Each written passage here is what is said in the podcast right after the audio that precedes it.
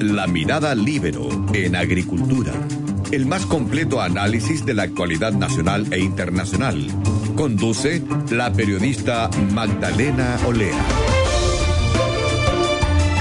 Estamos de vuelta, estamos conectados ahora con el expresidente de la UDI, prorrector de la Universidad del Desarrollo, Ernesto Silva. Muy buenos días, Ernesto, ¿cómo estamos? Hola, Magdalena, ¿cómo estás tú? Muy bien, muchas gracias. Qué bueno, me alegro.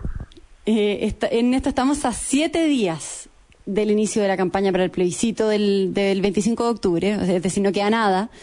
No queda nada para su realización y todavía hay mucha incertidumbre por la dificultad que implica organizar esto en medio de la pandemia.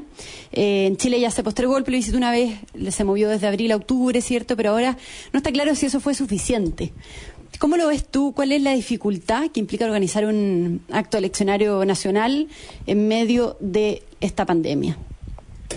O sea, lo primero, yo creo que aquí hay un itinerario constitucional que se fijó después del acuerdo de noviembre, que respondía la verdad fue un acuerdo como bien sacado en un contexto muy especial, después de días de mucha violencia, con lo que pasa en noviembre pasado, y que, como tú dices, estableció un plebiscito para abril de este año y que en marzo se postergó, se postergó una vez que ya había iniciado, si no me equivoco, el periodo de campaña, no así la franja. Se hizo en ese periodo, o sea, se hizo como si el cambio se hiciera en un mes más, digamos. Y creo que estamos en un momento donde lo que vimos en esa oportunidad fue como bastante sentido común para tratar de tomar una decisión que respetara un cronograma electoral, pero que tuviera estándares de seguridad y cuidado de la salud que fueran adecuados. Yo creo que ahora hay que hacer lo mismo. Hay que actuar con el estándar de coherencia. Yo creo que el itinerario constitucional se tiene que desarrollar. Pero lo que hay que hacer es asegurar que eso se pueda dar en condiciones de cuidado y salud adecuadas. Y para eso, quizás lo que hay que hacer, Magdalena, en las próximas semanas es que la mesa COVID o la mesa social que ha funcionado en torno al Ministerio del Interior, o también el grupo de expertos que ha asesorado al presidente de la República en materia sanitaria, pueda ir definiendo como las condiciones para las cuales esto se puede desarrollar. O sea, para que la ciudadanía tenga información, para que pueda actuarse con resguardo y coherencia, y se pueda hacer un plebiscito de buena manera.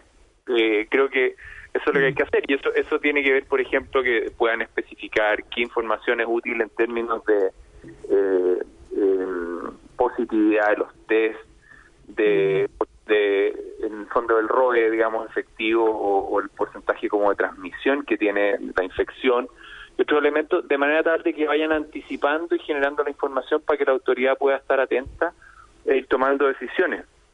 Entiendo que ayer el Interior planteó que mediados de septiembre podía ser una fecha útil para tener como un cuadro más general de cómo está evolucionando la enfermedad. Hoy día el diario Mercurio lo que muestra, y termino con este punto, pero lo que mostraba en la mañana es que para llegar a niveles de contagio como los que había en abril, se necesitarían 4 meses más. Entonces, ¿cuál es mi punto central? Yo creo que acá hay un calendario, hay una buena disposición de todos los que están en la discusión política de cumplirlo, pero hay que tener estándares de coherencia para tomar las decisiones, y para eso creo que los expertos tienen que aportar mucho con ayudar a una hoja de ruta que permita ir siguiendo y evaluando esto. Claro, ahora hay un problema que...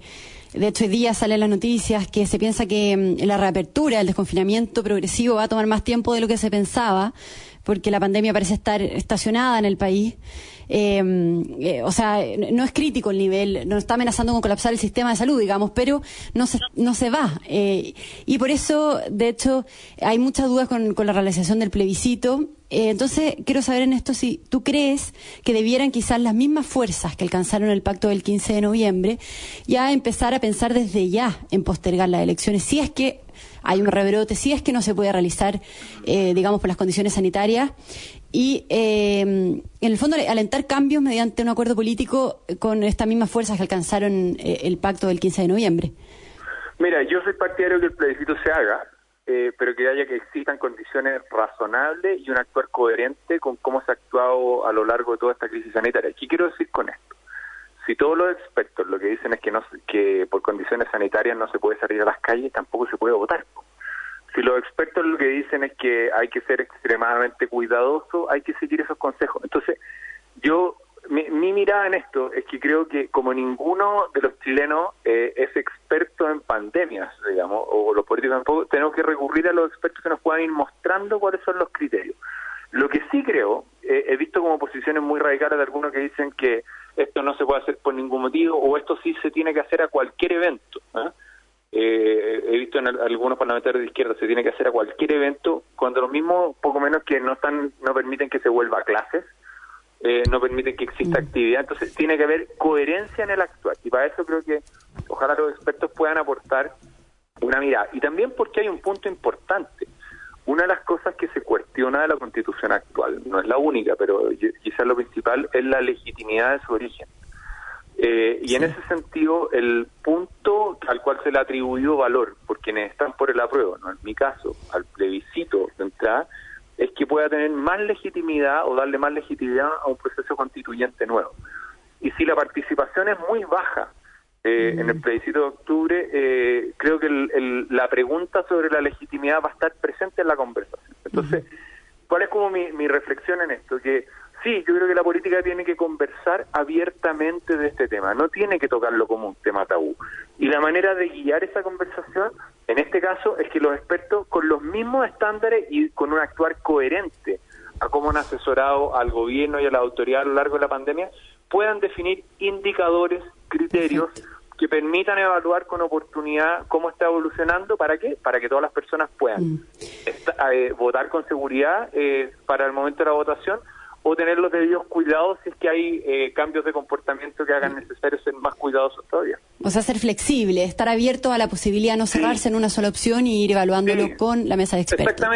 Exactamente. Ojalá que sean que los expertos en eso puedan dar una línea como de coherente, porque lo que a mí me llamaría un poco la atención es que hubo súper alta restricción para todo, pero súper alta apertura ahora para esto.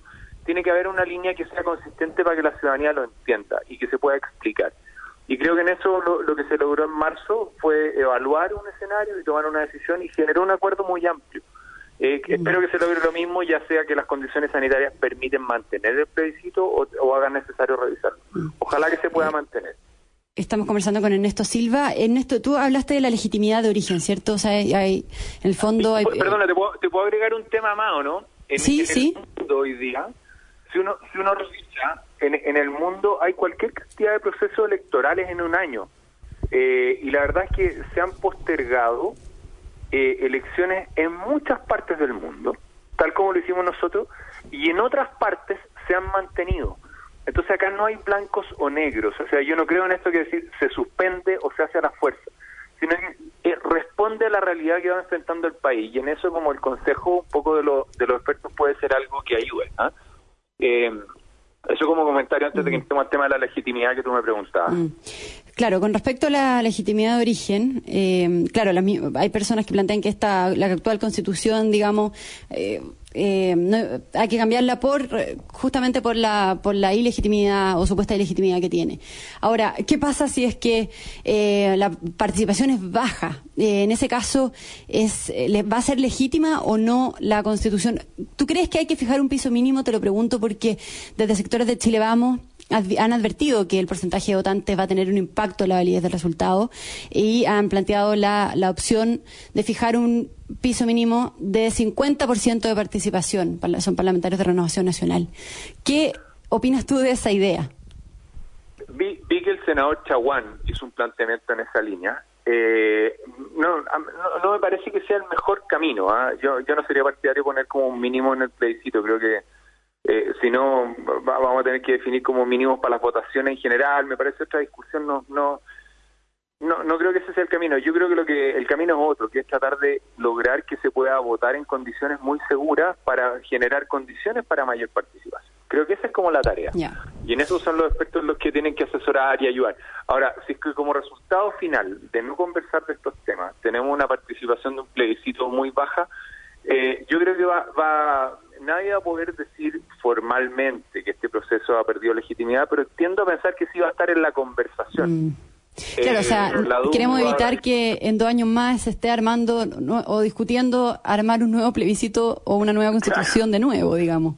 Claro, en ese esquema, por eso yo vuelvo al inicio. O sea, creo que un proceso plebiscitario lo que tiene que hacer es generar las condiciones más adecuadas para que las personas puedan votar de manera informada y segura.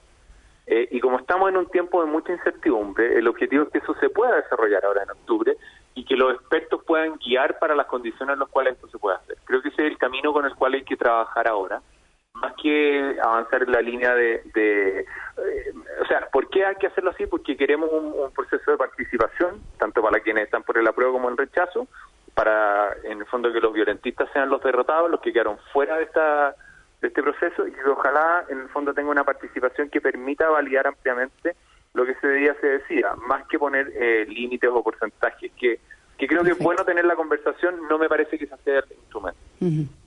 Ernesto Silva, hablemos de la presidencia. El presidente Piñera autorizó a los miembros de su gabinete a expresar su preferencia por el apruebo o por el rechazo, pero no a profundizar sobre eso, ni menos a hacer campaña por alguna de las dos opciones. Y además el presidente mantendría una total neutralidad. ¿Qué te pareció esa decisión tomada desde el gobierno?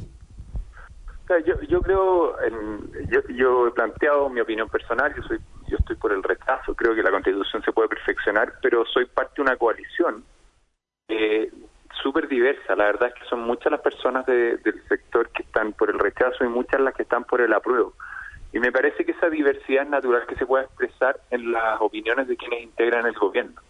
De hecho, se ha expresado súper nítidamente Magdalena en los últimos días, y me parece que más allá del voto del plebiscito, el presidente en los últimos días y horas ha ido dando una señal de que quiere o que cree que tiene que haber una nueva constitución. Ha sido más explícito en eso, se lo he visto en dos momentos. En el momento en que promulgó la reforma que estableció el itinerario constitucional, cuando se señalaba un poco los contenidos, y dos, en los últimos días, donde ha planteado que más que centrarse en el apruebo o en el rechazo, en su opinión, si le damos lo que se tiene que centrar en los contenidos de una nueva constitución.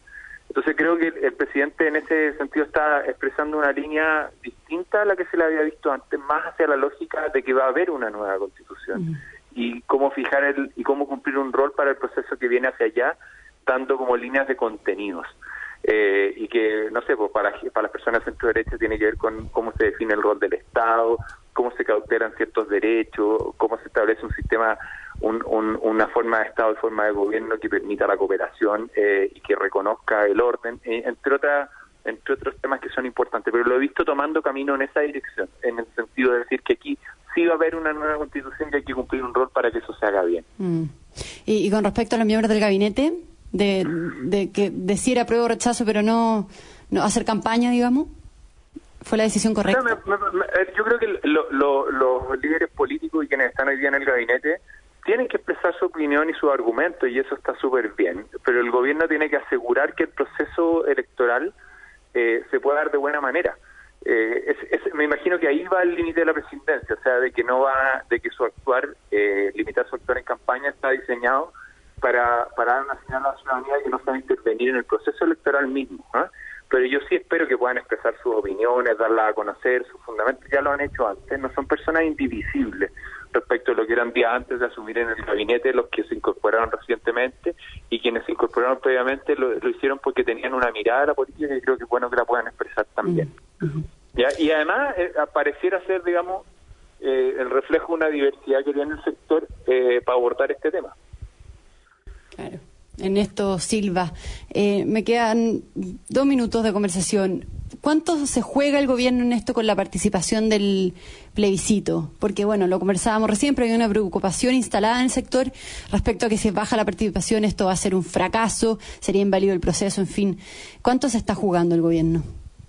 Yo creo que el gobierno tiene un orden de temas que se está jugando. El primero, y si bien quedan todavía algo más de 60 días, para el plebiscito, que no es mucho, digamos, poco tiempo, lo primero es todavía hacerlo bien, en salir de la crisis sanitaria que tiene a muchas personas asustadas y de la crisis económica que tiene a millones de personas hoy día sin ingresos que necesitan tenerlo. Esa es una primera tarea del gobierno.